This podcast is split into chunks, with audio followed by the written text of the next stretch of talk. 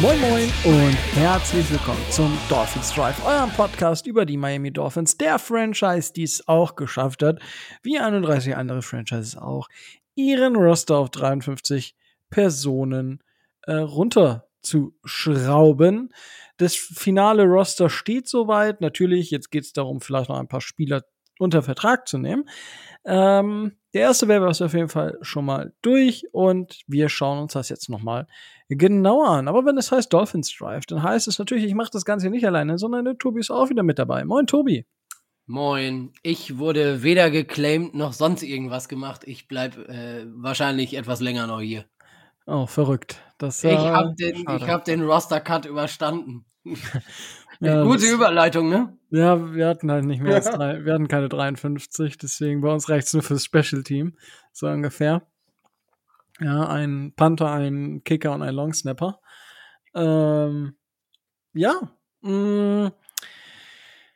Das wird auf jeden Fall Thema der Folge sein. Das finale Roster, dazu gibt's vielleicht ein, zwei Bold Predictions am Ende der Folge noch, weil wir sind tatsächlich eine Woche vor Saisonbeginn. In der nächsten Woche bekommt ihr dann schon die Preview zum Patriots-Game. Ach ja, Micho ist heute gar nicht da. Du bist auf meine Überleitung überhaupt nicht eingegangen. Also nicht, dass sich unsere Stammhörer jetzt Sorgen machen. Nein, er wurde nicht gecuttet. Ach, okay, ich habe das nämlich gar nicht verstanden. Oh. Also ich muss sagen, die Überleitung war nicht schlecht. Ja, wenn ich jetzt drüber nachdenke, war sie tatsächlich actually auch gar nicht, war sie gut. Ich bin einfach nur nicht drauf eingegangen. Ja, richtig, du hast einfach weitergeredet. Ja, wie so oft, ne? Ja. Tatsächlich, ist Micho nicht da. Haben wir ihn aufs Practice Squad geschickt. Er steht erstmal am Practice Squad. Vielleicht muss er dann nächste Woche gleich vom Practice Squad runtergenommen werden, weil ich nächste Woche vielleicht nicht da bin, aber das sehen wir nächste Woche. Diese Woche geht's, wir haben es gesagt, über die Rosters, über die Bold Predictions und dann war's das eigentlich auch schon großartig. Aber es gibt ein paar News von den Dolphins und aus der NFL. Tobi, worüber möchtest du so sprechen? Naja, als erstes müssen wir was ich nicht gerne mache, aber was einfach sein muss, müssen wir über den Tod von Jason Jenkins sprechen, der in der Vorbereitung zum letzten Preseason-Spiel am Sonntag scheinbar schon im Stadion, ich habe jetzt die Berichte nicht genau verfolgt, also er hatte früher immer schon Probleme mit einer Thrombose und in diesem Zusammenhang muss er wohl da einen schweren Rückschlag erlitten haben und ist dann noch vor dem Spiel, aber schon im Stadion wohl zusammengebrochen und dann verstorben. Für diejenigen, die nicht so genau wissen, wer Jason Jenkins war und was der bei den Miami Dolphins gemacht hat. Er war Senior Vice President of Communications and Community Affairs. Ich hatte mit ihm direkt nichts zu tun, aber mit seiner Abteilung schon mal, wenn ich so ein paar Anfragen an die Franchise gestellt habe und so. Aber da sind sich alle quer durch die ganze Liga und quer durch den gesamten Footballsport einig, dass Jason Jenkins so einer mit der positivsten und einer mit der engagiertesten Menschen war, die es in diesem Business gibt und gab. Also es ist ein sehr großer Verlust für Miami, für die Community in Miami, für Südflorida und für die Dolphins natürlich auch und sind alle mehr oder weniger geschockt, was da jetzt am Samstagabend im Vorfeld des Spiels gegen die Eagles passiert ist. Und da wir nun mal auch Fans und Anhänger dieser Franchise sind, denke ich, an dieser Stelle, auch wenn sie es vielleicht nicht hören werden und auch nie übermittelt bekommen, aufrichtige Anteilnahme an seine Frau und seine 3 Kinder inzwischen hat er glaube ich. Die Miami Dolphins haben einen Fonds eingerichtet und unser noch amtierender Owner Stephen Ross hat, ich glaube gestern oder heute, für die Ausbildung der Mädchen gesorgt, indem er da $2 Millionen gespendet hat, glaube ich. Und man kann sich da auch beteiligen an dieser Foundation. Ja, nie ein schönes Thema und genau. Gut. Dann, ja, du hast gerade schon das Eagles-Spiel angesprochen, darüber können wir gleich auch noch kurz sprechen. Darüber hinaus, du hast das Eagles-Spiel gerade angesprochen. Möchtest du noch was zu dem Spiel der Dolphins gegen die Eagles sagen? Zu dem Spiel der Dolphins gegen die Eagles muss man vor allen Dingen sich angucken, wer da auf Eagles Seite auf dem Platz stand. Also die haben ja, ich weiß gar nicht, 25 oder 30 Stammspieler geschont. Also es war in erster Linie die 2. oder 3. Garde, die da gespielt hat.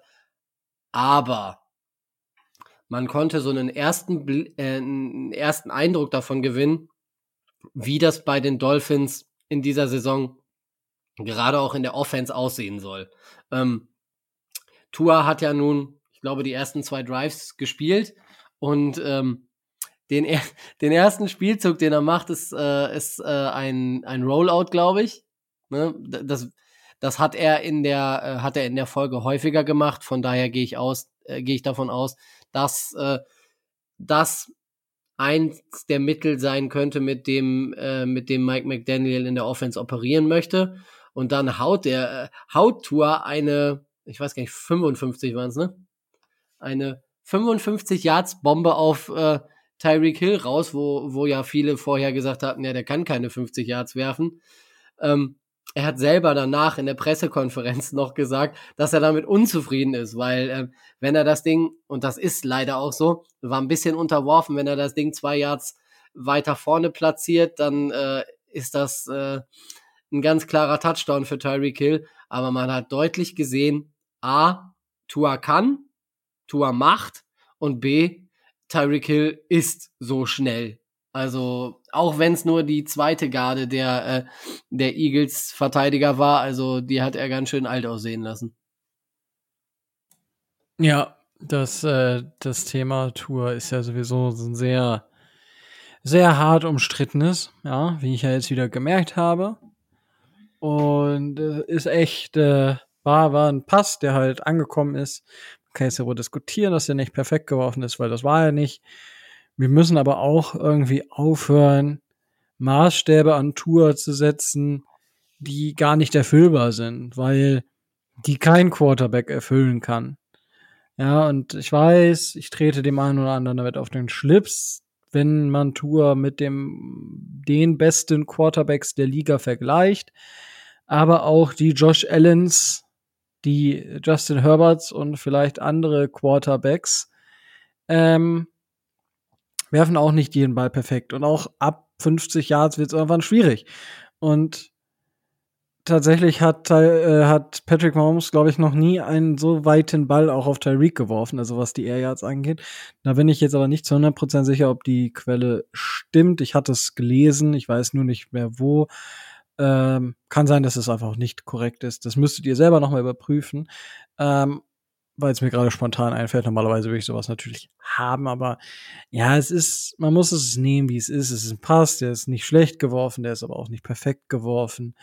Und das passiert jedem Quarterback und ja, das ist es. Nicht mehr und nicht weniger. So, und warum sich Dolphins-Fans natürlich darüber aufregen und auch zu Recht aufregen, ist, dass das rausgezogen wird. Nicht, dass der Ball ankommt oder hey, cool, die haben zumindest finden sie sich gegenseitig auf dem Platz, sondern nein, das, was man am meisten zu 80, oder was ich zum Großteil gelesen habe, einfach, ja, Ball ist nicht perfekt geworfen. Typisch Tua, wirft zu kurz. Dann denke ich mir so, Leute, warum? Also, was hat dieser Mensch euch getan, dass ihr euch so viel damit beschäftigt? So, es ist ja nicht so, dass es Dolphins-Fans sind, die sich darüber beschweren, sondern es sind Fans von was weiß ich für Franchises, die sich darüber auslassen, wo ich mir denke, so, hä? Leute, guckt, warum? Also, was ist eure Energie und warum steckt ihr so viel Energie darüber, über einen Quarterback zu sprechen, den schlecht zu machen, der nicht in eurem Team ist? Es ist, warum? Warum fühlt ihr euch auf den Schlips getrieben, wenn man ihn mit eurem Quarterback vergleicht? Vielleicht ist der besser, ja, aber never mind. Also das ist wirklich, wo ich sage, schwierig. Aber das wird uns in Zukunft noch weiter begleiten. Ich denke, was auch nochmal schön zum Spiel, es war egal, welche Defense der Dolphins gespielt hat, gegen welche Offense der Eagles, da ist überhaupt nichts zustande gekommen. Auch nicht, als die Dolphins die zweite oder dritte oder vierte Garde auf dem Feld hatten. Das hat auch sehr schön ausgesehen, das hat mich zumindest mal auch gefreut. Wir sind am Ball ein bisschen gelaufen, Skylar Thompson hat geliefert wie den Rest der Preseason, das hat auch sehr gut gepasst. Ja, ich denke, viel mehr kann man über das Spiel jetzt nicht verlieren. Ich weiß nicht, vielleicht möchtest du noch was erwähnen? Nicht wirklich, nein. Also wie gesagt, es hat nur eine grobe Aussagekraft und auch die Aussagekraft, die es hat, ist durch die Tatsache begrenzt, dass wir auch im dritten Preseason-Spiel nicht die Starting Offense zum Beispiel oder Starting Defense auf dem Platz hatten. Gerade in der Offense, auch wenn nur 2 oder 3 Leute gefehlt haben. Es hat Jalen Waddle gefehlt, es hat Armstead gefehlt. Wir haben nicht mit Ingold, dem Fullback, gespielt. Also was diese Offense wirklich wert ist, das wissen wir immer noch nicht so genau. Und wir werden uns überraschen lassen. Das werden wir wohl tun. Ja, dann gibt es einen neuen, gut bezahlten Quarterback. Tobias, die Zahlen des Russell Wilson-Vertrages. Ja, möchtest du die einmal vortragen? Möchtest du sie haben? Ja, ich bin jetzt interessiert, weil wir müssen uns ja vielleicht auch damit beschäftigen nächstes Jahr. Mit Russell Wilson oder mit anderen Quarterbacks? Ne, mit das vielleicht auch. Aber wir müssen vermutlich nächstes Jahr eine Entscheidung zum Bezahlen irgendeines Quarterbacks treffen. Das ist richtig. Ich wollte nur darauf hinaus, dass Lamar Jackson auf Instagram einen Post geliked hat, der ihn in einem Miami Dolphins Jersey zeigt und jetzt dreht die halbe Twitter-Welt und die halbe Bubble dreht wieder durch. Weil jetzt der nächste Name aufs Karree kommt. Warum auch nicht? Naja, also er hat noch keinen neuen Vertrag bei den Ravens unterschrieben. Klar, da kann man mit spekulieren, muss man aber nicht. Aber du wolltest ja die Zahlen haben. Jetzt habe ich so lange geredet, dass ich sie inzwischen aufgerufen habe.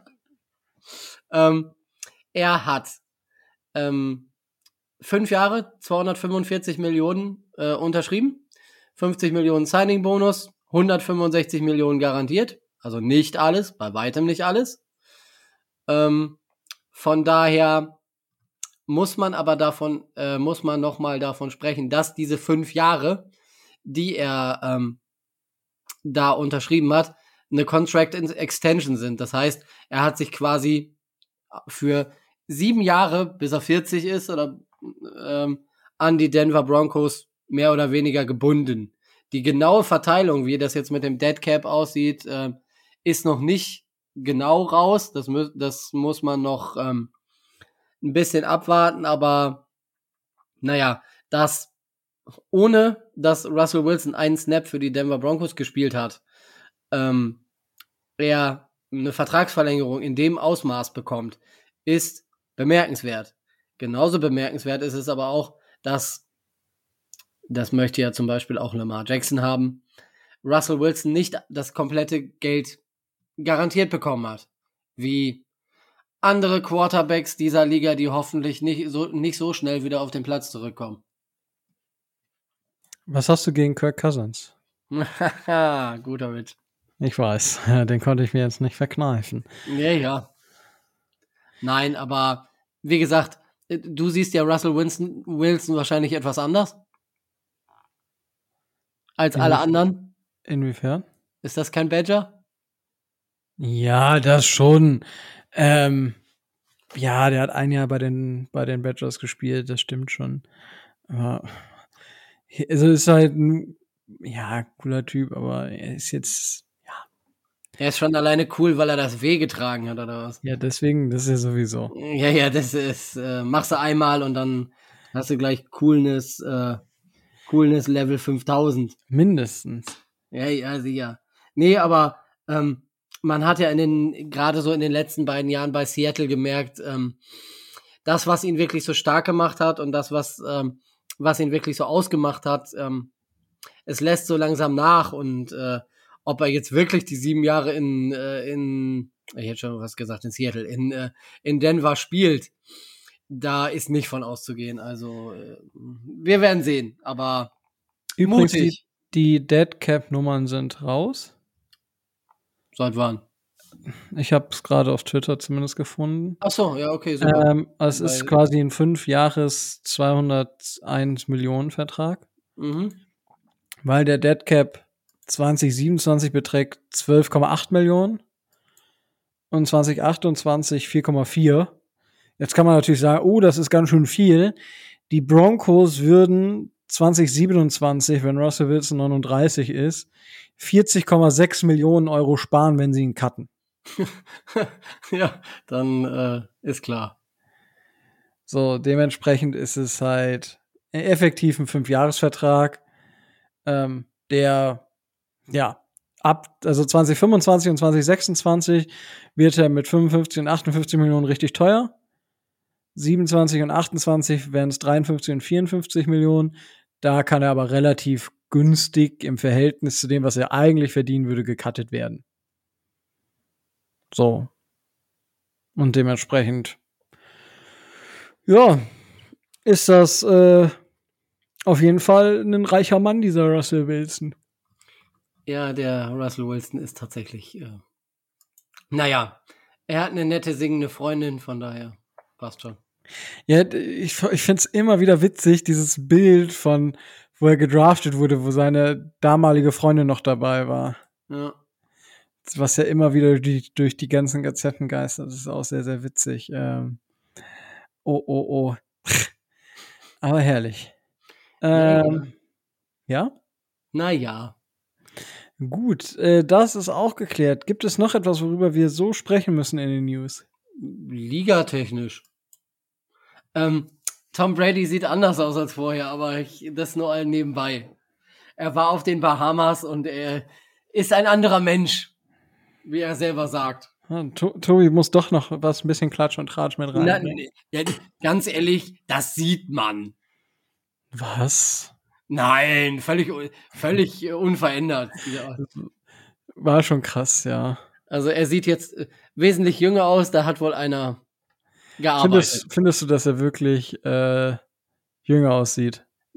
Nein. Findest du, dass er besser aussieht? Mit Sicherheit nicht. Hätte er sich das sparen sollen? Ja, schon. Aber wenn seine brasilianische Supermodel-Frau das toll findet, soll er. Ja, hält genug Radar. Das war ja auch so, lot of shit is going on, oder was hat er in der Pressekonferenz gesagt? So, er hat selber so die ganze Zeit so rumgedruckst, das war richtig witzig. Aber ja, es ist ein ganz anderer Mensch. Hoffen wir, dass er nicht noch gedopt hat. Oder dass er sich sonst wo mit irgendwem getroffen hat, wo er vielleicht über NFL-Verträge gesprochen hat. Naja, mal gucken.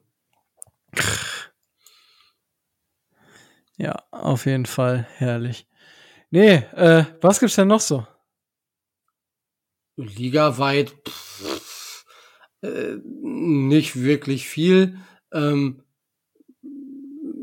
Verletzungen, paar nette Vertragsdetails, ein paar Trades, aber jetzt nichts wirklich, nicht wirklich Spannendes. Wenn man jetzt nicht auf Laviska Shenault Jr. oder ach Gott, wie heißt der, hatte so ein, der von den Eagles, der mit dem Doppelnamen, Chauncey Gardner Phillips oder so, der ist ja auch getradet worden, oder? Gardner Johnson. Gardner Johnson, ja, so war das. Ich kann mir diesen blöden Doppelnamen nie merken, aber ansonsten eher nicht. Mr. Miami Miracle hat einen neuen Verein. Kenyon Drake, der hat sich einer neuen Franchise angeschlossen. Ja, das ist auch richtig. Jalen Reagor hat sich auch eine neue Mannschaft angeschlossen. Oder wurde einer neuen Mannschaft angeschlossen. Ja. Und Denzel Mims nicht. Ja, das gab wohl ein paar Teams, die sich da gemeldet haben, aber offensichtlich. Der Preis, den die Jets haben wollten, war zu hoch. Sie wollten einen Viertrunden-Pick haben und keiner wollte es bezahlen. Also ja. Ist Denzel Mims weiter bei den Jets. Ja, dramatisch. Mhm. Dramatisch. Aber einer der Spieler, die ich tatsächlich im Pre-Draft oder im Draft-Prozess gemocht habe, war überrascht, dass er, gut, ja, jetzt, ich war überrascht, dass der bei den Jets nichts geworden ist, aber Jets doing Jets things. So. Genau. Aber wenn wir schon bei Roster-Geschichten sind, wir könnten ja einfach mal über die Roster-Cuts der Miami Dolphins sprechen. Das könnten wir tun. Also wenn du möchtest, es sei denn, du hast was anderes, worüber du sprechen möchtest. Oh, das kommt später. Oh, da bin ich gespannt. Ja. Ja, also ich gehe das jetzt ja einfach mal von unten nach oben so ein bisschen durch, wie auch die zeitliche Abfolge des Ganzen war. Und zwar fing es an mit Garrett Dokes, unserem 7. Runden-Pick aus 2021. Tobi, du kannst einfach auch laut schreien, wenn du über irgendwen reden möchtest. Ja? Secondary White, Running Back. Ich bin nicht Micho, über den will ich nicht reden. Wieso?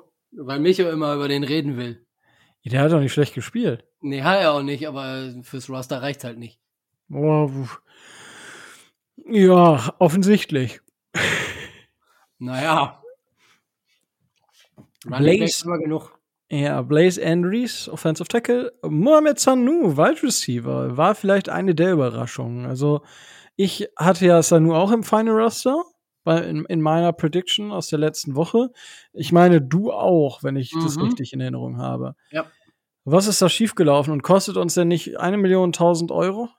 Der kostet uns gar nichts. Der hatte nur einen Jahrescontract mit ohne Deadcap. Sie haben es probiert mit einem Veteran. Scheinbar waren andere besser oder andere geeigneter als Sanu, also geht er wieder. Ja, das ist wohl, das sagen wir jetzt bei jedem und dann haben wir das relativ schnell durch. Naja, was willst du großartig sagen? Die besten Zeiten von Mohamed Sanu sind dabei. Wir reden hier von Wide Receiver Nummer 5, 6, 7 oder so, der, wenn er ins 53er gekommen wäre, geworden wäre und ansonsten, naja, ne, also er hätte mit seiner Erfahrung helfen können. Sportlich offensichtlich nicht mehr. Ja, das stimmt wohl. Dann haben wir Calvin Munson auf IR gesetzt. Und dann kam tatsächlich ein für mich etwas überraschender Cut, und zwar Adam Pankey, den ich eigentlich im Roster gesehen habe. Den haben wir gecuttet. Tobi, was, ja, sagst du, oder was sagt das aus über unsere O-Line?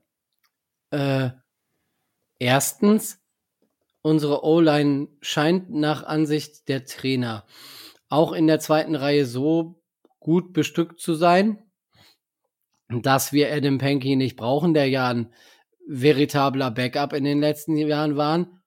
Oder, jetzt kommt das große Oder, Chris Greer hat noch irgendeinen großartigen Plan in petto. Ich habe ja auch gesagt, wir holen noch einen Veteran-Tackle dazu. wir wissen es nicht genau. Bei den Waiver-Claims zumindest war keiner jetzt dabei. Oder zumindest haben wir keinen bekommen. Ja, waren wir vor oder hinter den Bears? Hinter den Bears, wir waren ja sportlich besser. Ja, wer weiß, wer sonst noch einen Claim für Alex Leatherwood reingeschmissen hat. Das kann man ja nicht sagen. Es gewinnt immer nur der in der Waiver Priority als erster kommt, und alle anderen werden ja nicht genannt, wer da was, wo, wie abgegeben hat und wie nicht. Das interessiert ja keinen hinterher. Das stimmt. Dann gab es den nächsten Cut, der auch für ein paar überraschend war, für uns jetzt nicht so mega. Ich hatte ihn so auf der Kante im Roster, aber Sony Michel ist auch gecuttet worden. Als ich letzte Woche mein Offense-Roster bekannt gegeben habe, habe ich ja schon meine Meinung zu Sony Michel gesagt. Sehen die Los Angeles Chargers offensichtlich anders, weil da ist er jetzt inzwischen untergekommen, aber er hat in der Offseason, in den Preseason-Games scheinbar viel zu wenig gezeigt und viel zu wenig Werbung für sich machen können, dass er einfach selbst noch bei uns maximal Running Back Nummer 6 gewesen wäre, glaube ich, oder 5 oder 6, und das ist nicht der Anspruch, und dafür verdient er zu viel Geld, und er hat seine Chance bei uns nicht nutzen können, und dann soll er sie jetzt, mein Gott, in L.A. nochmal versuchen. Ja, das ist wohl richtig. Dann ging es, Quincy Williams und Owen Carner Jr. wurden dann gecuttet. Du meinst Quincy Wilson. Hä? Du meinst Quincy Wilson? Ja. Du hast Quincy Williams gesagt. Nein. Habe ich mich jetzt verhört? Das überlassen wir jetzt unseren Zuhörenden. Ja. Ich habe recht, ich weiß es. Mach weiter. Dafür ist der Spieler auch nicht so wichtig genug. Wow. Ja, ob er jetzt Quincy oder Quinn heißt, das ja egal. Es ging doch um den Nachnamen. Ja. Ich glaube, ich habe es richtig gesagt. Du hast wieder nicht richtig zugehört hier. Ja, wahrscheinlich habe ich an Quinn Williams gedacht. Den hätten sie auch besser mal gewaved, die Jets.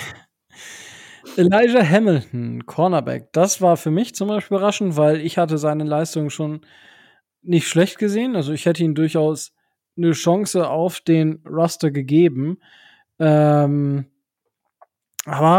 er hat es nicht geschafft. Tobi, wie hast du das empfunden, als davon gesprochen wurde? Es gibt auf der Position bei den Miami Dolphins andere, und aus Sicht sowohl der Miami Dolphins als auch aus meiner Sicht bessere, sodass einfach kein Platz mehr in den 53 übrig blieb für den netten Herren. Gerade auf Cornerback nicht. Ja, weil wir nur Igbenogany haben. Den haben wir ja nur aus finanziellen Gründen wahrscheinlich. Ja.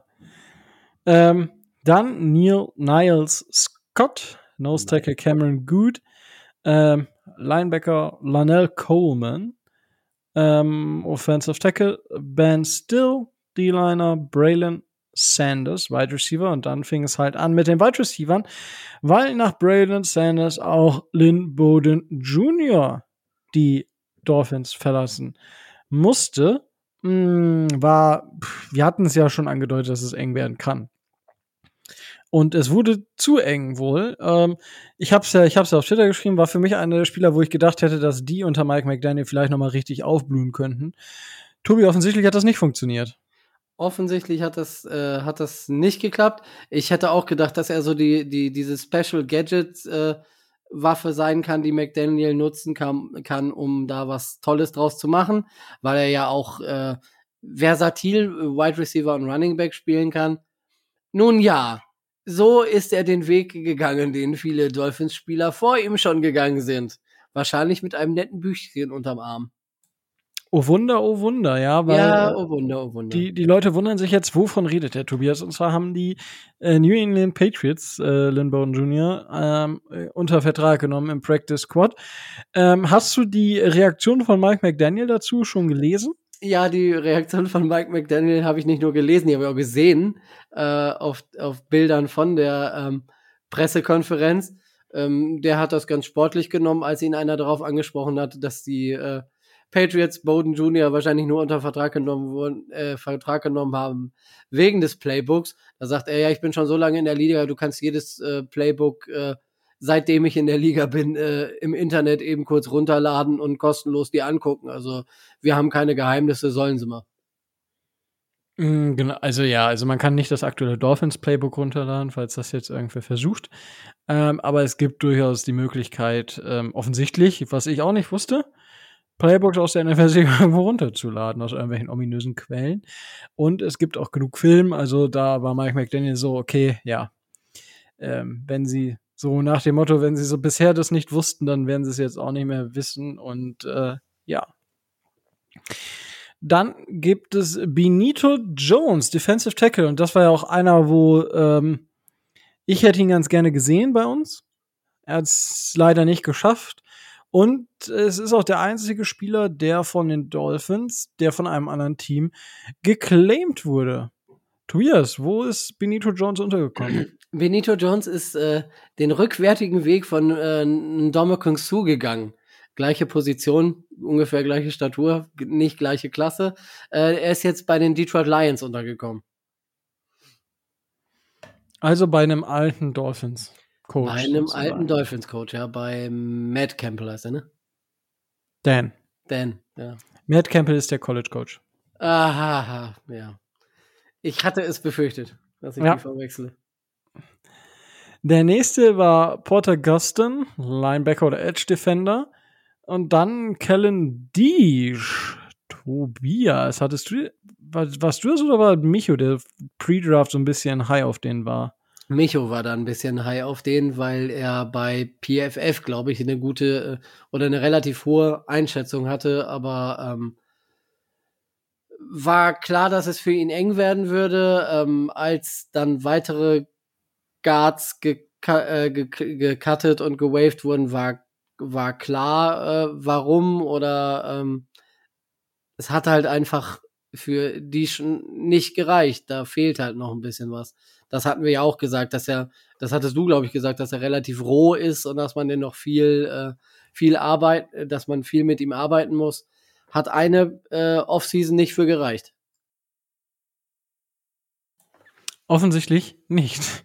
Und dann gab es den nächsten Cut eines Wide Receivers, wo es dann auch war, so, okay, die Dolphins haben keinen Trade-Partner gefunden, und zwar Preston Williams ist gecuttet worden, nirgendwo geclaimed worden, also der ist bis jetzt noch ohne Vertrag, oder? Der ist bis jetzt, soweit ich weiß, noch ohne Vertrag, ja, und es gab, das hat, glaube ich, Chris Greer gesagt, 2 oder 3 Franchises mit losem Interesse, aber nicht wirklich so, nichts wirklich Großartiges, von daher, naja, wir werden gucken, wer das Risiko eingeht. Ja, schauen wir einfach mal. Ich denke, ja gut, was heißt Risiko? Naja, er ist ja schon relativ verletzungsanfällig und von daher. Ja, gut, ich denke, mehr als Practice Squad wird er auch erstmal nicht machen. Nee, ich gehe auch nicht davon aus, sonst wäre er schon weg. Genau. Und dann gab es wohl einen der größeren Überraschungen, und zwar Solomon Kindley. Tobi, ihr wart ja so ein bisschen higher auf Kindley. Ich hatte ihn ja so ein bisschen auf der Kippe, hatte ihm aber noch die Edge gegeben, aber es hat jetzt nicht gereicht. Überrascht? Ja, auf jeden Fall. Ich war davon ausgegangen, dass er seinen Spot auf Guard relativ sicher hat. Was mich jetzt natürlich dazu spekulieren lässt, dass wenn wir Solomon Kindley als Guard cutten, dass wir auf Guard vielleicht was anderes vorhaben, als die landläufige Meinung das sieht. Weil wir ja einen gelernten Guard als Center ausprobieren und ich die Hoffnung habe, dass der nicht Center spielt. Und je mehr Guards wir nicht im Roster haben, umso wahrscheinlicher wird das. Da habe ich noch vage Hoffnungen, dass Connor Williams Guard spielen darf. Mhm. Naja, wir haben aber nur einen Center, also beziehungsweise ja, zwei Center im Roster. Ich gehe davon aus, dass Connor Williams bestimmt kein Guard spielen wird. Ich hoffe. Die Hoffnung stirbt bei mir zuletzt. Ja, aber er hat in der Preseason, glaube ich, keinen Snap auf Guard gespielt. Das wird er ja so schnell nicht verlernen. Er hat die letzten 4 Jahre bei Dallas als Left Guard gespielt. Also ich denke, dass er das wohl hinkriegt. Und meine Hoffnung ist, dass er nicht Center spielt, weil da waren ja einige Snaps dabei. Naja, nicht so schön. Ja, gut, im Training halt. Aber, also ich sehe da aktuell keinen Case, warum es nicht so sein sollte, weil dann hätte man in der Preseason auch Dieter mal neben Williams spielen lassen können. Weil ich das sage. Okay. Das ist der Case. Mir wäre es auch lieber. Ich war sowieso von Anfang an, hat mich gewundert, dass sie ihn auf Center spielen lassen wollen. Weil ich finde es immer noch kritisch. Connor Williams war ein Top-10-Guard in der letzten NFL-Saison und die Dolphins nehmen sich jetzt raus, diesen Top-10-Guard auf Center zu stellen, wo ich mir sage so, ich hoffe, dass sich das nicht rächt. Weil das ist wieder so eine Aktion, wo die Dolphins vielleicht meinen, dass sie cleverer sind als alle anderen. Und das geht oft in die Hose. Um es mal so auszudrücken. Und das ist richtig, ja. Dementsprechend, ja, es ist, wie es ist, sag ich mal, ne? Aber ja, es war auch, Micho war auch nicht so begeistert, glaube ich. Und das ist auch, gerade wenn man so Spiele hat, wo, wie wir auch denken, Solomon Kindley war jetzt schon einer, wo viele ja auch begeistert waren, wurde von uns gedraftet, der hat ein okayes Jahr gespielt, das letzte Jahr war eigentlich zu vergessen und jetzt hat er sich gesteigert. Interessant auf jeden Fall. Dann wurde Brandon Scarlett auf IR gesetzt, wegen einer Knieverletzung. Keon Smith wurde gecuttet, genauso wie River Cracraft. Der Wide Receiver, der auch so ein bisschen Außenseitenchancen hatte auf einen der Roster-Spots, aber es hat im Endeffekt nicht gereicht. Und dann kam der letzte Cut und da war ich auch so ein bisschen, wenn sich das mal nicht rächt, und bisher hat sich das nicht gerächt. Und zwar Verone McKinley, der dritte, der Rookie aus Oregon. Wurde auch gecuttet. Tobi, das war auch einer so, von dem du recht begeistert warst. Ja, ich wollte ihn unbedingt als zusätzlichen Safety noch im Roster mitnehmen. Ich bin leicht erleichtert, dass so viele gute Safeties jetzt in den Markt gekommen sind und B, dass Verone McKinley uns zumindest auf dem Practice Squad erhalten bleibt. Aber ich hätte gedacht, dass er das Roster schafft. Als die ganzen Cuts dann kamen und dann irgendwann klar war, es wird entweder Verone McKinley treffen oder Kader Kohu, die ich beide im 53er-Roster sehen wollte, da hatte ich dann Probleme, mich dafür zu entscheiden, ob ich mich freuen oder ob ich mich nicht freuen soll. Ja, das stimmt schon. Aber das waren die Roster-Cuts. Also es gab ein paar kleinere Überraschungen, das auf jeden Fall. Insgesamt war es, denke ich, war der Großteil zu erwarten. Und ja, jetzt würde ich sagen, gehen wir mal kurz noch auf das Practice Squad ein. Aktuell auf dem Practice Squad der Dolphins, was ich zumindest weiß, sind River Cracraft, Lanell Coleman, Porter Gustin, Darius Hodge, Cameron Goode, D'Angelo Ross, Verone McKinley, Secondary White, Ben Steele und Braylon Sanders, also alle Spieler, die von uns auch gecuttet wurden. Ja. D'Angelo Ross ist nicht auf dem und Darius Hodge sind beide auf IR. Entschuldigt, bitte. Mhm. Wir haben aber noch einen. Cornerback, jetzt weiß ich aber gerade nicht, wie er heißt. Dann haben wir sogar noch zwei, den haben wir nicht gecuttet, das ist, Kalen Barnes von Carolina Panthers. Ganz witzige Geschichte. Wir haben ja von den Carolina Panthers Greg Little geholt, haben dafür einen Siebtrunden-Pick nach Carolina geschickt. Mit diesem Siebtrunden-Pick haben die sich Kellen Barnes geholt und den haben wir jetzt auch. Von daher, naja, gut. Aber das meinte ich eigentlich nicht. Niles Scott ist noch bei den Dolphins neu auf dem Practice Squad. Die Meldung kam eben mal von einem NFL-Insider, der mit dem Agenten gesprochen hatte. Ja, das hatte ich jetzt noch nicht gesehen. Was dann noch dazu ist, muss man sagen, Byron Jones wurde die auf die Poop-Liste gesetzt. Ja, nicht auf die Poops-Liste. Rico hat einen schlechten Witz gebracht. Das war der einzige dieses Jahr. Auf der Physically Unable to Perform Liste. Tobi, was ist diese Liste und was macht diese Liste? Und warum ist Byron Jones auf dieser Liste? Die Liste verhindert, dass er komplett die Saison raus ist, sondern man hat jetzt erstmal ersetzt die ersten 4 Wochen der Saison. Das waren früher mal 6, jetzt sind es nur noch 4. Die ersten 4 Wochen der Saison sicher aus und danach wird eine Entscheidung getroffen. Man gibt ihm so die Zeit, zu trainieren und wieder reinzukommen. Allerdings darf er das nicht zusammen mit dem Team machen. Er darf an virtuellen Team-Meetings und Besprechungen darf er gerne teilnehmen, aber wenn es ans Trainieren geht, darf er das nicht mit der Mannschaft zusammen tun. Und nach 4 Wochen wird dann geguckt, was mit ihm weiter passiert. Da kann man dann entscheiden, ob er auf die IA-Liste gesetzt wird und ob er dann die gesamte Saison verpasst oder ob man wieder auf ihn setzt. Aber da das Ganze ein relativ enges Rennen war, gehe ich davon aus, dass man nach den ersten 4 Spielen wieder auf einen fitten Byron Jones wird zurückgreifen können. Das sollte auf jeden Fall dann das Ziel sein. Aber schauen wir mal. Gut, dann, insgesamt das Roster sieht recht interessant aus. Also wir haben 3 Quarterbacks. Skylar Thompson logischerweise hat's geschafft nach dieser Preseason. Bei den Runningbacks gab es jetzt keine große Überraschung. 4 Stück plus Fullback Alec Ingold.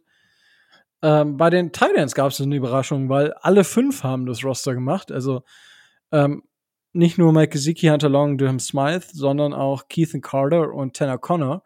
Ich hatte Connor ja so ein bisschen auf dem Schirm, war für mich so ein Dark Horse, aber dass halt wirklich alle 5 es schaffen? Puh, Tobi.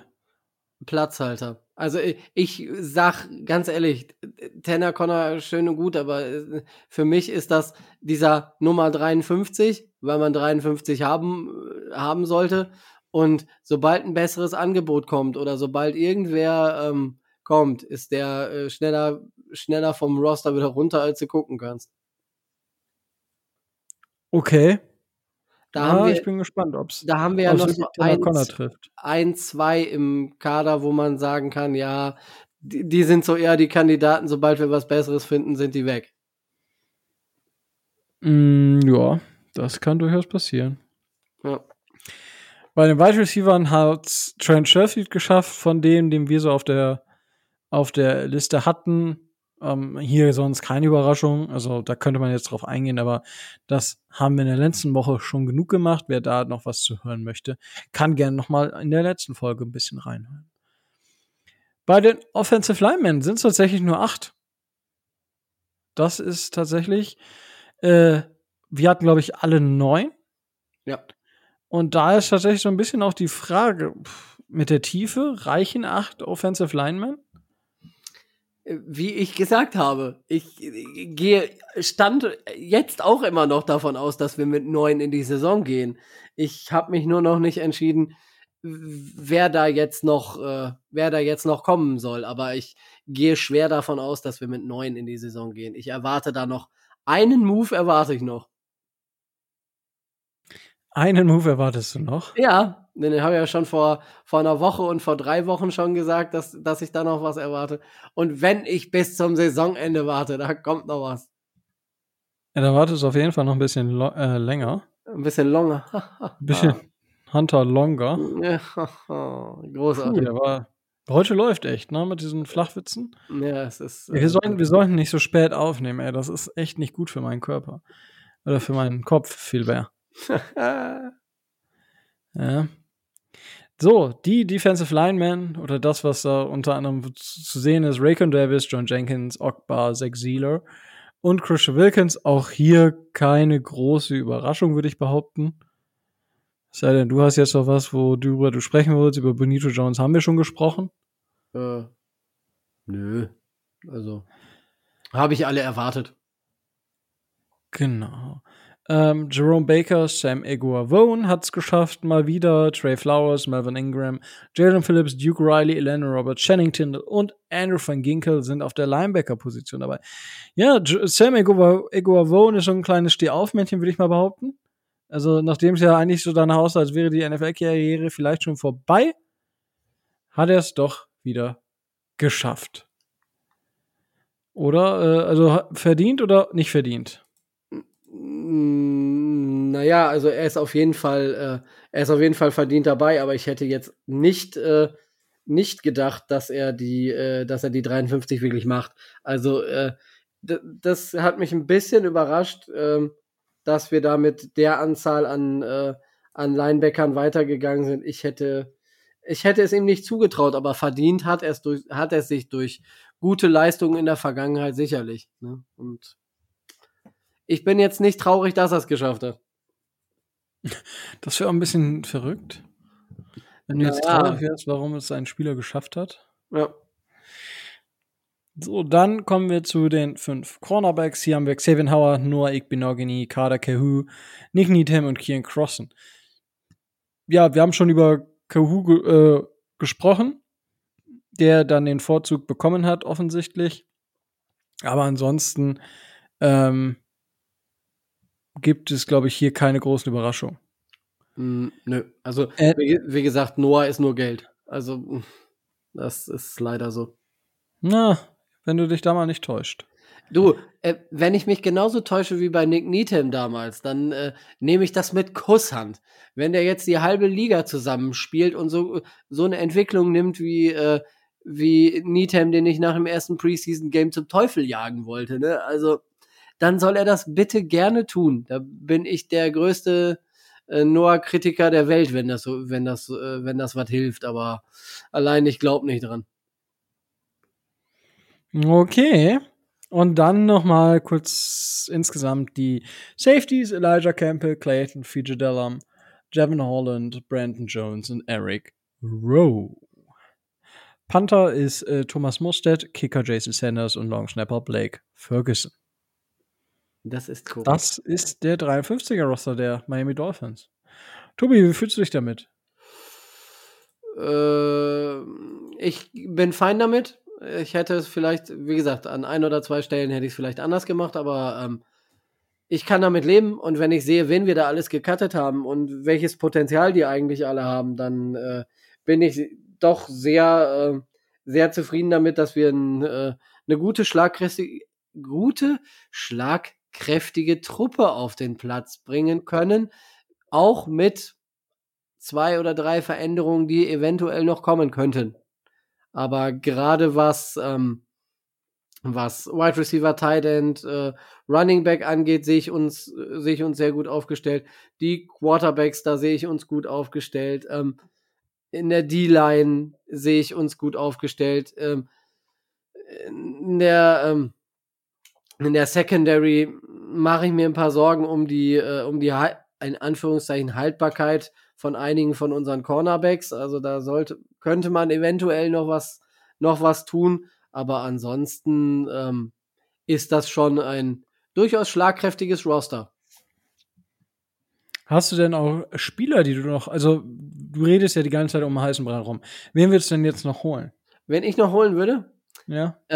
Als Center-Backup Alec Ingold. Ach Quatsch, hier, Alec Lindstrom. Mein Gott! Alec Lindstrom, ehemaliger Boston College Center, der ja mit unserem O-Line-Coach damals zusammengearbeitet hat als Backup-Center, damit Michael Dieter Starting-Center spielen und Connor Williams auf Left Guard gehen kann. Dann hätte ich noch eine andere Variante. Michael Schofield, Right Guard, gewaved oder gecuttet von den Bears, glaube ich. Anfang 30, kann Right Guard und Right Tackle spielen und hat das in den letzten Jahren in der NFL bei über 5.500 Snaps doch relativ gut gemacht. Also solche Veterans findet man dann doch noch, die uns weiterhelfen könnten in dem Bereich. Auf Cornerback reden immer alle jetzt von Joe Hayden. Das ist auch so ein alter Veteran, der da helfen könnte. Aber ich denke, in der Masse wird's dann mit unserem Cap Space nicht reichen. 1 bis 2 Moves wird's noch geben, aber das war's dann auch. Das wären so 2 Namen, die ich mal in den Raum schmeißen, oder mit Hayden dann, wenn man den einzeln sieht, 3 Namen, die ich so in den Raum schmeißen möchte, wo man sich eventuell verstärken könnte. Vielleicht holen wir auch einfach Eric Flowers zurück. Das könnten wir natürlich auch tun. Das wäre auch nett. Weil der ist ja tatsächlich auch noch frei sozusagen und hat noch keinen neuen Arbeitgeber. Ja. Der hat ja im letzten Jahr auch nicht gerade schlecht gespielt. Das ist richtig. Deswegen sage ich das ja auch. Ja. Ist ja nicht so, dass ich hier einfach irgendwas erzähle. Ja? Also. Ha? Ja. Oh. Gut. Gibt es da etwas, was du über den Roster erzählen möchtest? Ja, wir könnten auf die Team-Captains noch eingehen. Da könnten wir zumindest mal ein paar nennen. Dann nenn noch mal ein paar. Team-Captains sind unter anderem Christian Wilkins, Terron Armstead, Landon Roberts, Xavier Howard, Tyreek Hill. Jetzt kommen die 2, oder die, wo ich jetzt zum Beispiel das nicht gedacht hätte, Safety Javon Holland und unser Quarterback Tua Tagovailoa, wobei da Mike McDaniel auf der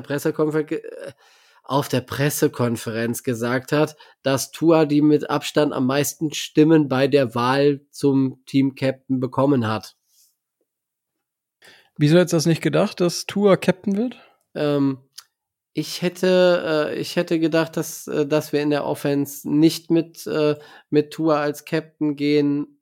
Das stärkt doch seine Rolle gerade auch im Lockerroom nochmal zusätzlich. Freut mich natürlich für ihn und er kann das auch, aber hätte ich nicht gedacht, ehrlich gesagt. Ja, aber die wurden ja vom Team gewählt, also. Ja, ich weiß, aber ich hätte es nicht gedacht. Vielleicht haltet euch im Hinterkopf, wen wir letztes Jahr darum geistern hatten.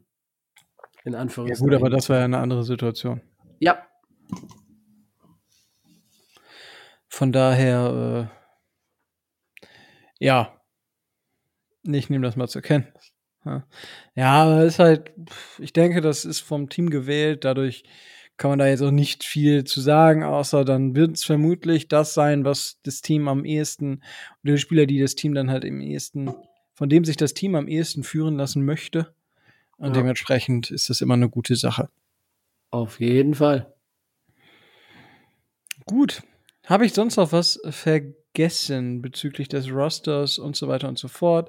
Wie sieht es mit der Capspace-Situation aus? Vielleicht machen wir das noch so abrundend zu diesem Thema. Wir haben derzeit 13, ein bisschen Millionen Dollar an Estimated Capspace für dieses Jahr. Das heißt, wie gesagt, man rechnet ja immer knapp 5 bis 6 Millionen Dollar für In-Season-Moves, ein paar Millionen, die man noch vielleicht in Reserve hat, die man für nächstes Jahr rübernehmen möchte. Also da ist aber noch ein bisschen Luft da. Wir haben noch Luft, da einiges zu tun und vielleicht den einen oder anderen Spieler mitzunehmen und neu zu verpflichten.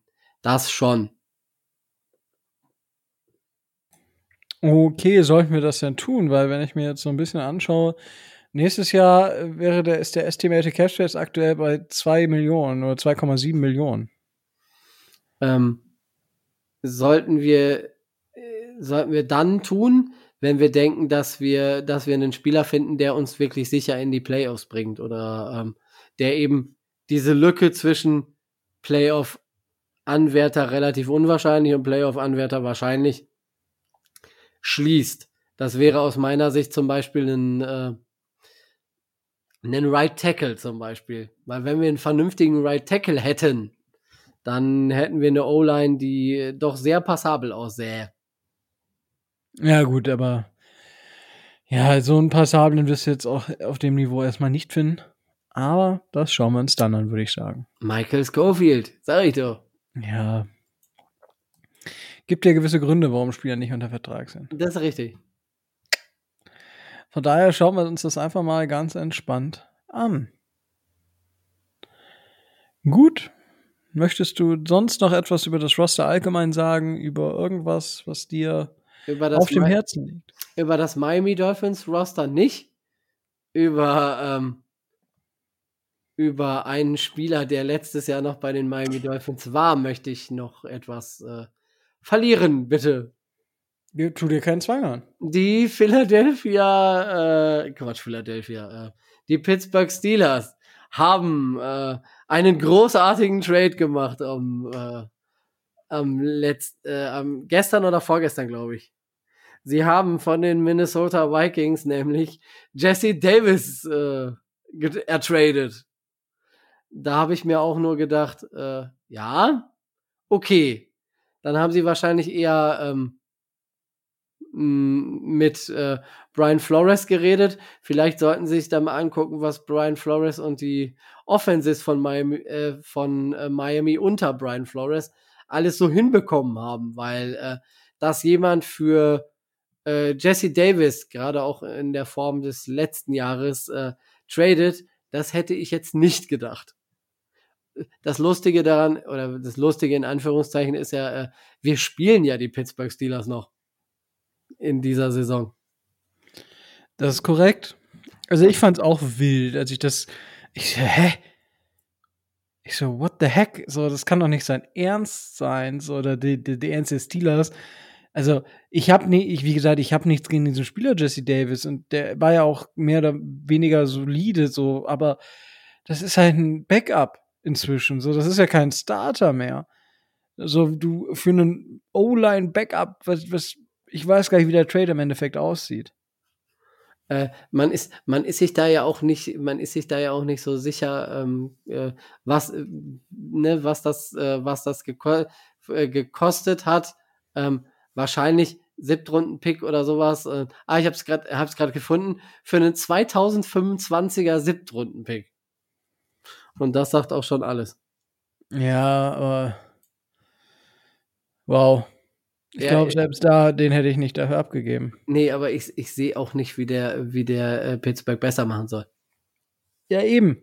Ne? Also weder in der Tiefe noch sonst irgendwie. Also, ja, in der Tiefe vielleicht halt noch. Weil also als Backup ist ja schon okay, aber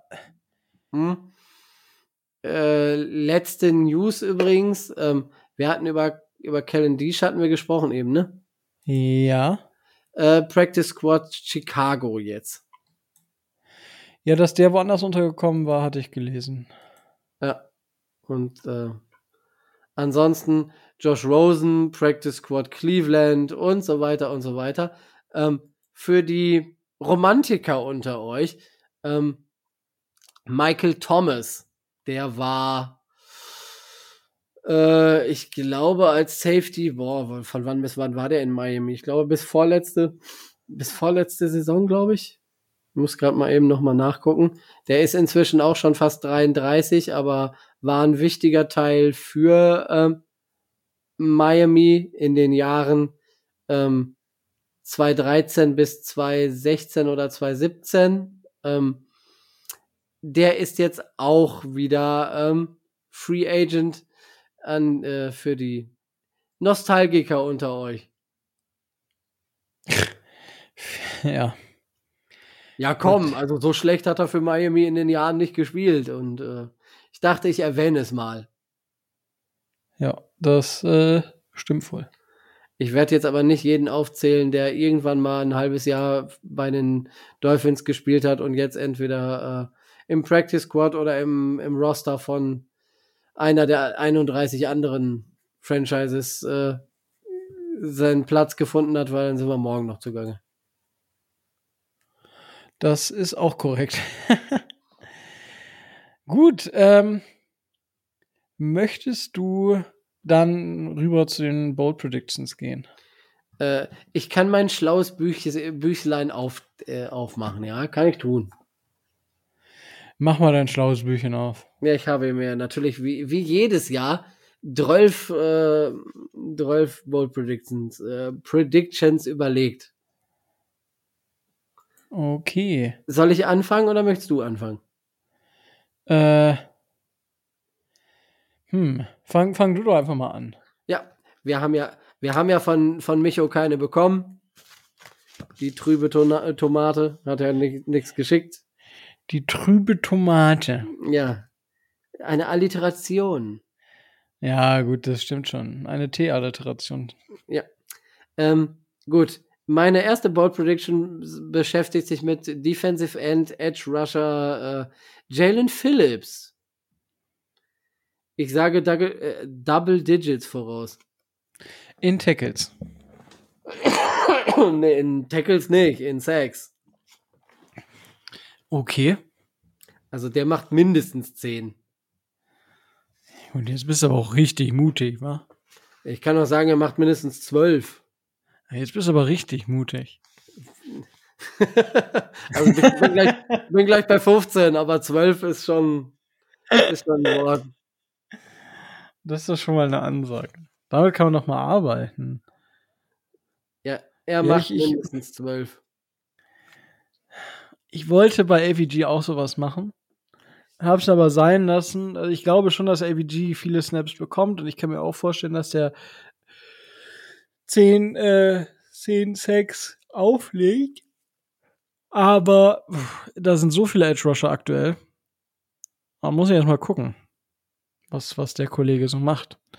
Womit fange ich denn an? Bleiben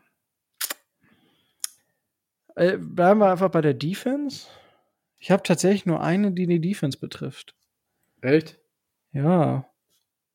Weil der Rest war halt so, okay, das waren wir letztes Jahr schon, das haben wir in den letzten Jahren auch schon und das haben wir in den letzten Jahren auch schon. Deswegen habe ich was letztes Jahr nicht passiert ist und das Jahr davor auch nicht. Mhm. Und zwar, also ich glaube, viel boldiger wird es, glaube ich, nicht mehr heute. Und zwar wird Noah Igbenogany 2 Interceptions die Saison fangen. Von wem? Ja, von einem Quarterback. Nicht von Tua.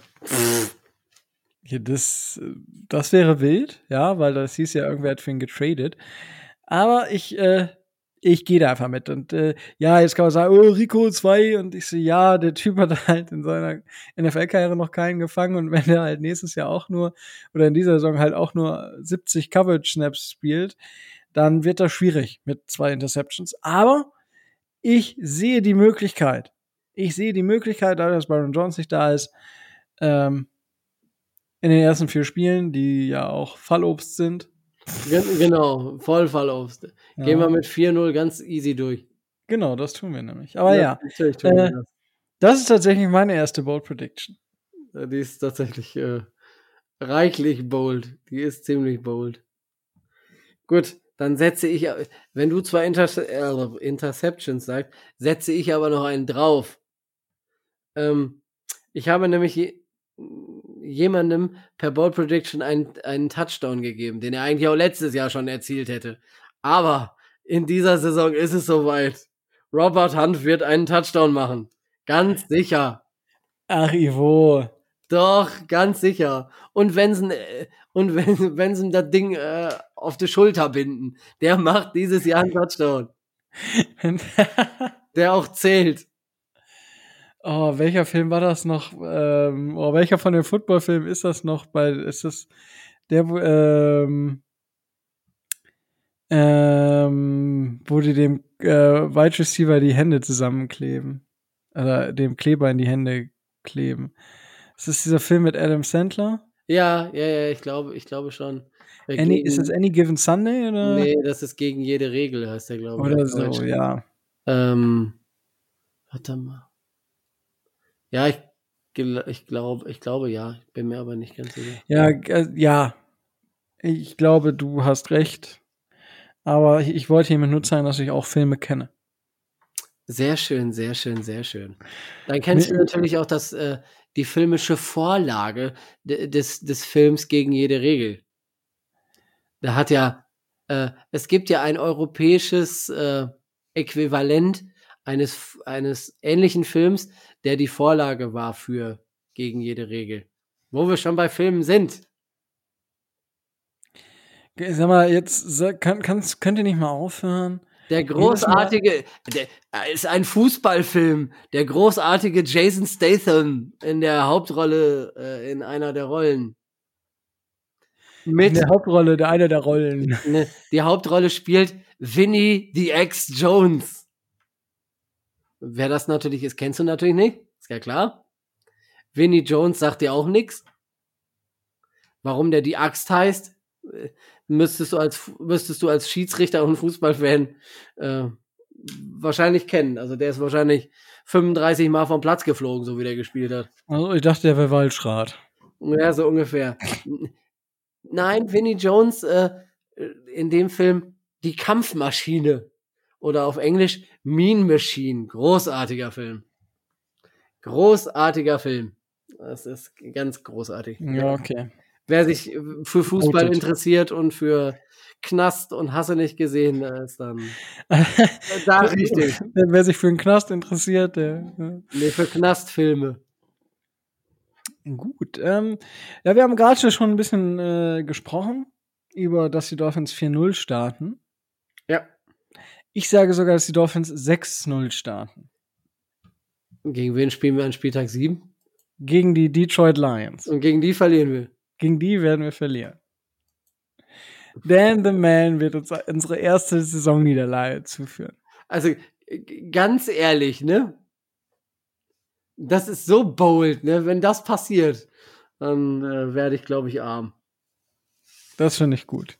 Ja, du bist ja derjenige, der davon profitiert. Sollten wir wirklich 6-0 starten und sollten wir dann gegen die Lions verlieren, dann... Dann hast du meine höchste sportliche Anerkennung. Ja, immerhin etwas.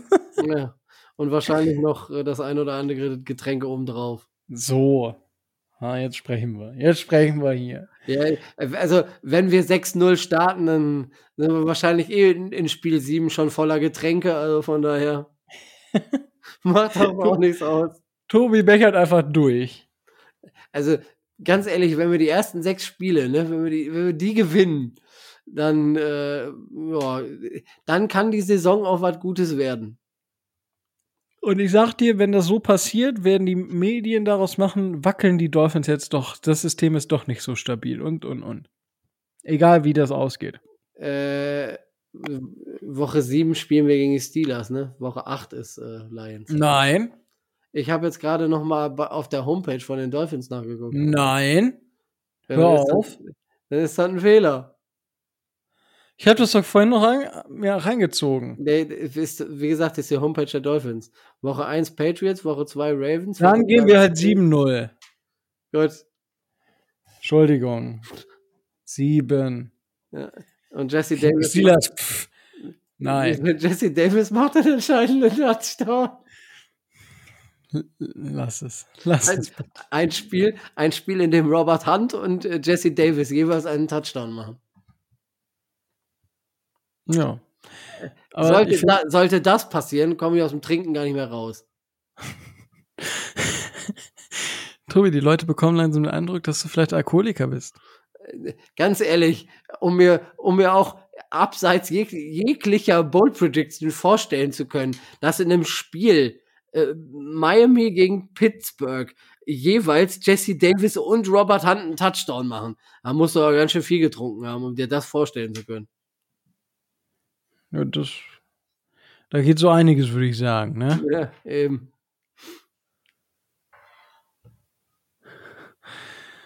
Oh. Ja gut, dann darfst du gerne weitermachen. Ja, ich nehme mir mal einen Spieler, den wir in der Preseason noch nicht gesehen haben. Ich sage voraus, Alec Ingold wird der beste Fullback der Liga. Gibt's noch mehr? Kyle Juszczyk von den 49ers. Ja, und TJ Watt. Ja, und DJ, nicht TJ. Jakob the German. Natürlich. Ja. Jakob. Die Allmann-Ehre verteidigend. Natürlich, aber die werden alle nichts ausrichten können gegen den besten Fullback der Liga. Okay, let's go. Ganz ehrlich, wenn er das schafft, dann bin ich wegen Kyle Juszczyk. Dann trinkst du. Nee, nein, dann bin ich wegen Kyle Juszczyk schon schwer begeistert. Also, das ist schon. Ja, weißt du auch, warum Alec Ingold einfach der Beste ist? Weil er Ingold spielt? weil er von den Badgers kommt. Ach so, ja, das auch. Und sollte Dieter wirklich starten, haben wir tatsächlich 3 Badgers, die regelmäßig spielen bei uns. Und 2 davon wären Starter. Ja, das ist doch großartig. Über 10%. Ja, das ist doch super. Und ist hier nicht einer von den Playoff-bound. Playoff-bound, Super Bowl-bound. Eigentlich müssen wir uns keine Gedanken mehr machen. Du sag mal, bevor wir gerade beim Spiel gegen die Steelers sind, ne? Wenn Ingold Badger ist, ne? Und Watt Badger ist, dann wird das ja das Fullback Wisconsin Badgers Battle Deluxe. Ja. Großartig, da freue ich mich jetzt schon drauf. Ja, was glaubst du denn? Ja, die Badgers ist halt O-Line, Linebacker, Fullbacker, Running Backs, also du kriegst halt alles so. O-Line, also egal, was du brauchst. Bei den Badgers kriegst du fast alles. Ja. Außer Erfolg. Boah. Das muss ich mir mit dem Roster-Cut aber nochmal überlegen. Also. Kannst ja tauschen. Kannst ja Micho vom Practice Squad runterholen, da muss ja einer runter. Ja, ich merke mir das. Ja, ja. Mal notiert hier. Notiert. Ah. Oh. Gut, dann komme ich wieder an den Start und sage, das ist jetzt tatsächlich, man könnte es bold nennen, weil auch die 49ers nie in diese Region direkt gekommen sind. Aber die Dolphins waren so weit weg in den letzten 3 Jahren davon. Die Dolphins werden 270 Passing Yards pro Spiel haben oder mehr. Und das klingt jetzt erstmal komplett komisch oder nicht viel. Aber das macht dich zu ungefähr einer Top 5, Top 6 Defense, Offense, was Yards pro Spiel durch die Luft angeht. Ja, jetzt müsste man nur 270 mal 17 rechnen können, ne? Das sind ungefähr 4.570. Ja, gut, das passt dann auch zu meiner Bold Prediction, dass ich gesagt habe, Tua wirft für 4.500 Yards. Ich wollte eine Bold Prediction zu Tua machen, was 5.000 Yards ist, und dann habe ich das runtergerechnet und dachte so, puh, das ist echt anstrengend. Ich weiß nicht, ob Tua so anstrengend spielen kann. Also, Dann ist er vielleicht am Ende der Saison echt müde. Deswegen habe ich mich dann auf 270 irgendwie so eingependelt. Ich hatte so 2-3 Werte im Kopf und dann ein bisschen hoch und runter gerechnet und dann bin ich bei 270. Mit 270 war ich dann zufrieden. Nee, ich hatte ihm tatsächlich jetzt 4,5 gegeben. Aber gut. Wenn du mir das so quasi aus dem Mund nimmst, dann möchte ich das an dieser Stelle nochmal gesagt haben. Ja, vielleicht wirft ihr ja gar nicht Tour. Stimmt auch wieder. Ja. Vielleicht wirft sie ja Skylar Thompson. Genau. Richtig. Also wenn der 4.500... Ich höre auf. Wieso? Wolltest du noch mehr? Nee. Wenn der 4.500 Yards wird, ja, ich weiß, so ein bisschen, dann freue ich mich. Ja. Oh. Ja, du, wie viel hast du eigentlich? 11 diesmal nur. Ich hatte bei 11 hatte ich dann keine Lust mehr. 11? Ja, musste ich meinen Sohn von der Arbeit abholen. Musste ich meinen Sohn vom Training abholen. Kinderarbeit confirmed. Naja. Der darf auch fast schon arbeiten, aber das ist mal ganz anders. Nebenbei. Das ist mein Spaß. Ja, dann mach du das mal. Ich arbeite, keine Sorge. Ja, aber was hast du denn dann jetzt noch? Also ich habe insgesamt 6, deswegen, dass du jetzt, die eine habe ich dir jetzt quasi weggenommen. Ja. Ich habe zwei, die sind ähnlich, wo ich gesagt habe, der eine ist produktiver und der andere kriegt mehr Touchdowns als der andere. Okay. Zum Beispiel gehe ich schwer davon aus, dass in dieser Saison Durham Smythe mehr Touchdowns macht als Mike Gesicki. Ja, und? Weil ich davon ausgehe, dass Smythe stärker eingebunden wird, als das bei Gesicki der Fall ist. Und Jalen Waddle hat eine sowohl als auch Bold Prediction. Er ist nämlich sowohl besser und produktiver als 2021, als auch besser als Tyreek Dingens. Hill. Genau. Also, ja gut, aber ich glaube tatsächlich, dass es einen fairen Case dafür gibt, dass Jalen Waddle produktiver sein wird als Hill, weil einfach er gegen die Nummer 2 Receiver spielt und er war letztes Jahr Nummer 1 Receiver. Dementsprechend ist da der Case den Case, ich habe ihn auch überlegt aufzumachen, weil ich ihn für durchaus sehr valide halte.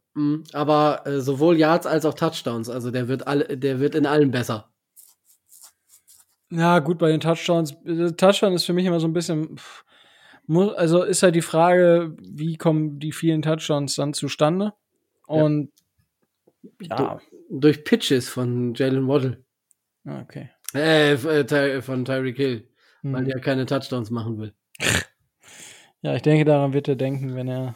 Ja. Das wäre auch eine nette Ball Prediction, ist mir gerade eingefallen. Wir sehen einen gepitchten Touchdown in der Offense. Ja, hey, gut, das kann ja durchaus mal passieren. Naja, aber bewusst gepitcht. Ihr meint, sie machen das sonst unbewusst? Naja, wenn der Ball da rumwabbelt oder so, das, ne? Also quasi Volleyball-like. Ja, okay. So meine ich das. Ach so, ja. Ach, aber gut. Wir sind ja nicht beim Volleyball. Naja, aber Tyreek Hill hat ja die Größe dafür. Okay. Du, ihr wolltet letztes Jahr bolde Predictions haben. Jetzt werde ich hier kreativ und das ist auch wieder nicht richtig. Ja, ist okay. Ich nehm das zur Kenntnis. Gut. Schreib mir das auf. Oh ja. Oh ja. So, meine 4. ist tatsächlich, dass kein Dolphins O-Liner im schlechtesten Drittel, was Blocking angeht, bei den PFF-Grades ist. Und das ist halt, wenn ich mir die letzten Jahre angucke, ist das echt wild, ja. Aber ich kann mir vorstellen, dass es insgesamt durchaus dazu kommen kann, weil einfach die Line insgesamt stabiler geworden ist und das Scheme, die O-Line, vielleicht auch noch besser unterstützt, als das die letzten Jahre der Fall ist. Deswegen komme ich auf diese durchaus sehr wilde Aussage. Ja, dann wird die O-Line sicherlich auch unter den Top 20 stehen. Das sollte man von ausgehen. Das habe ich nämlich bewusst mit reingenommen. Ich habe ja im Podcast, der, ich glaube, vor 3 oder 4 Wochen gesagt, mit 22 wäre ich zufrieden. Bold muss sein, die müssen mindestens 19 schaffen. Eine durchschnittliche O-Line. Das wäre mal was. Ja, das ist ja nicht bold. Wenn du von 32 kommst. Was erwartest du? Ich erwarte 27? Nee, ich erwarte 22. Und dann ist 19 bold. Natürlich. Weil der Schritt von 32 zu 25 ist relativ einfach, aber der Schritt von 25 zu 19 ist schon schwieriger, weil da brauchst du nicht nur einen vernünftigen, sondern brauchst du drei vernünftige. Okay, ja, also wenn du dich damit wohlfühlst. Wie schätzt du denn unsere O-Line ein oder was erwartest du denn, was die da machen? Was ich von der O-Line erwarte ist 31. Also ich wünsche mir halt irgendwas so 15. Ich erwarte erstmal irgendwas so bei 25. Ja, so um den Dreh, ne? Das ist wohl so. Aber gut. Tobi, deine nächste. Wir werden in der Offense der Miami Dolphins 2 plus Touchdowns von Defense-Spielern sehen. Und damit meine ich nicht nur Christian Wilkins, der ja schon standardmäßig eigentlich pro Jahr immer einen macht. Sondern? Ich habe das irgendwie im Urin. Nehmen wir mal Noah Igbenogany. Der kann doch so gut Bälle fangen.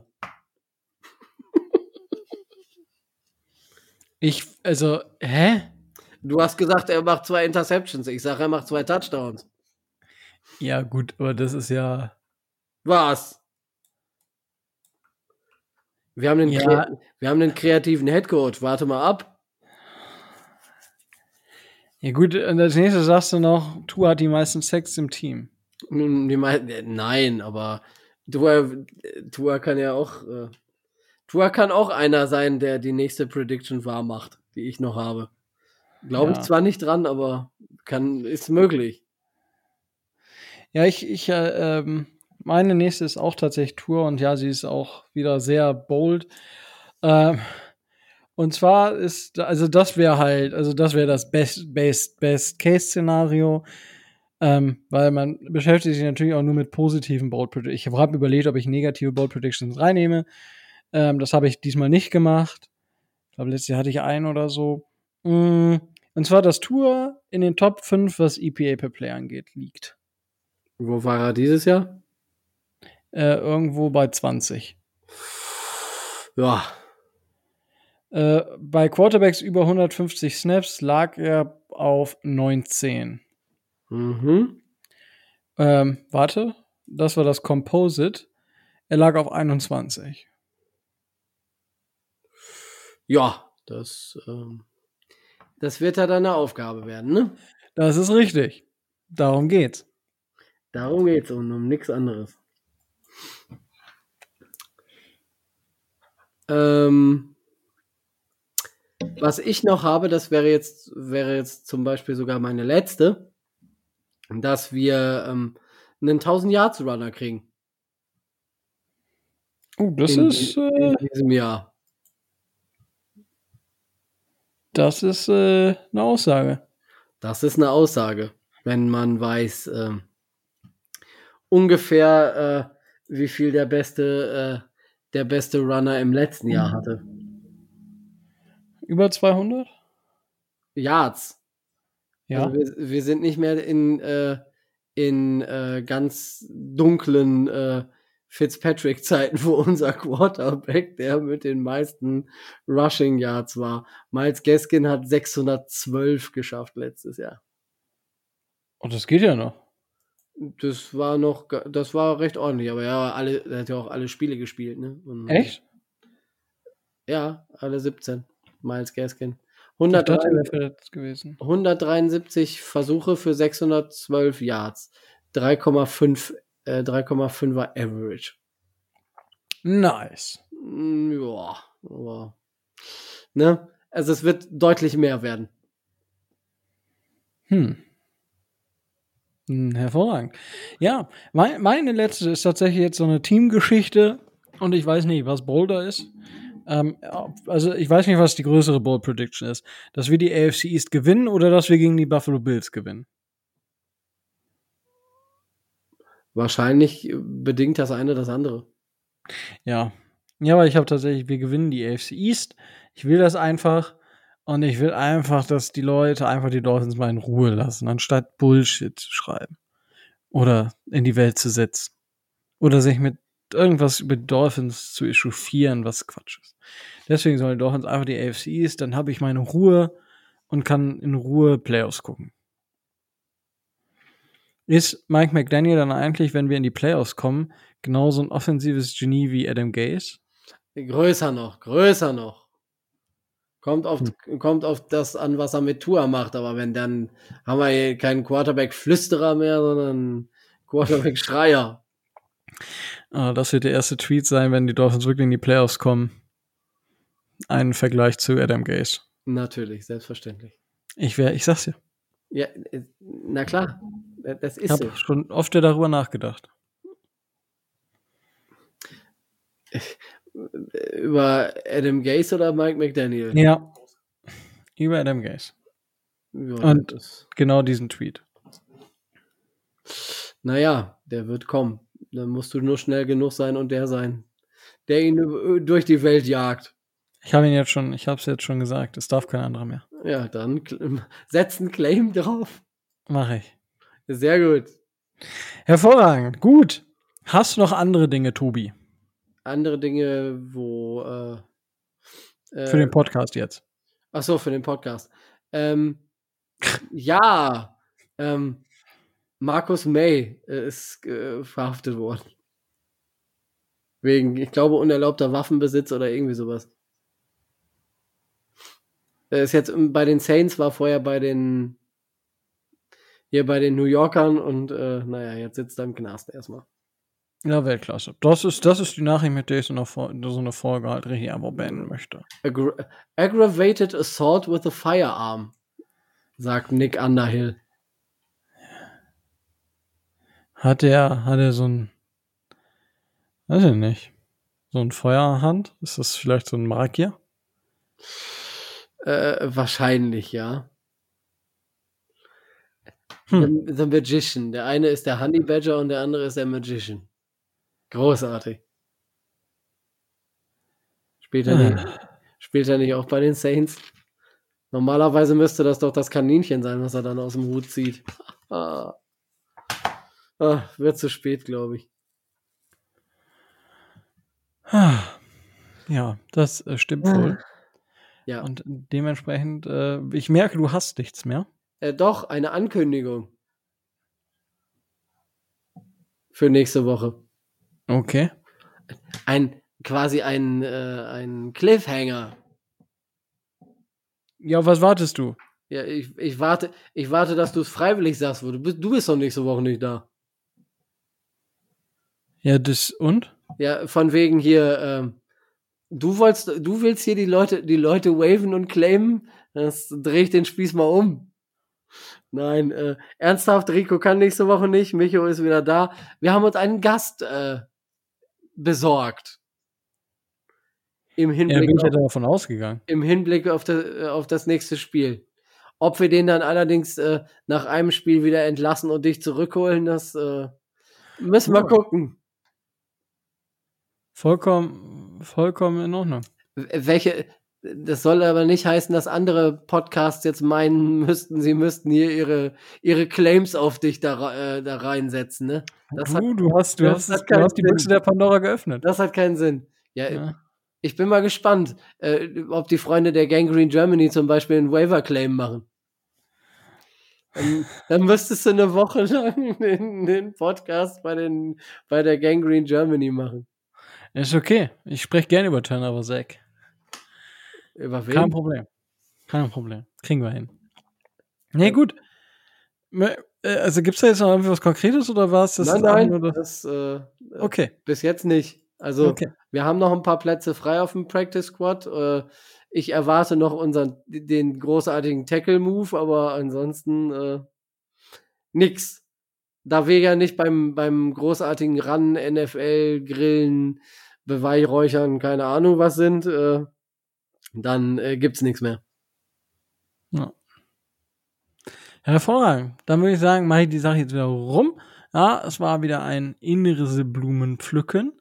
Und ich hoffe, euch da draußen hat es genauso viel Spaß gemacht. Und ja, wenn ihr uns unterstützen wollt, dann geht das auf zwei verschiedene Arten und Weisen. Einmal über Patreon dann könnt ihr uns schon mit 2,50 € im Monat unterstützen.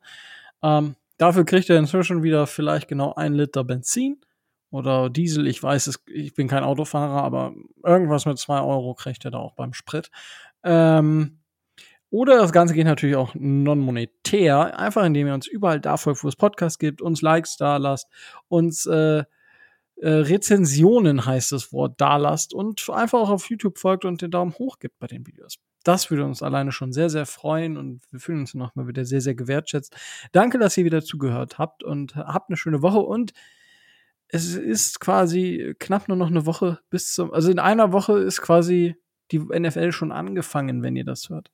Hervorragend. Es kann nicht schöner sein und damit bleibt mir auch nichts anderes mehr zu sagen als stay tuned and fins up.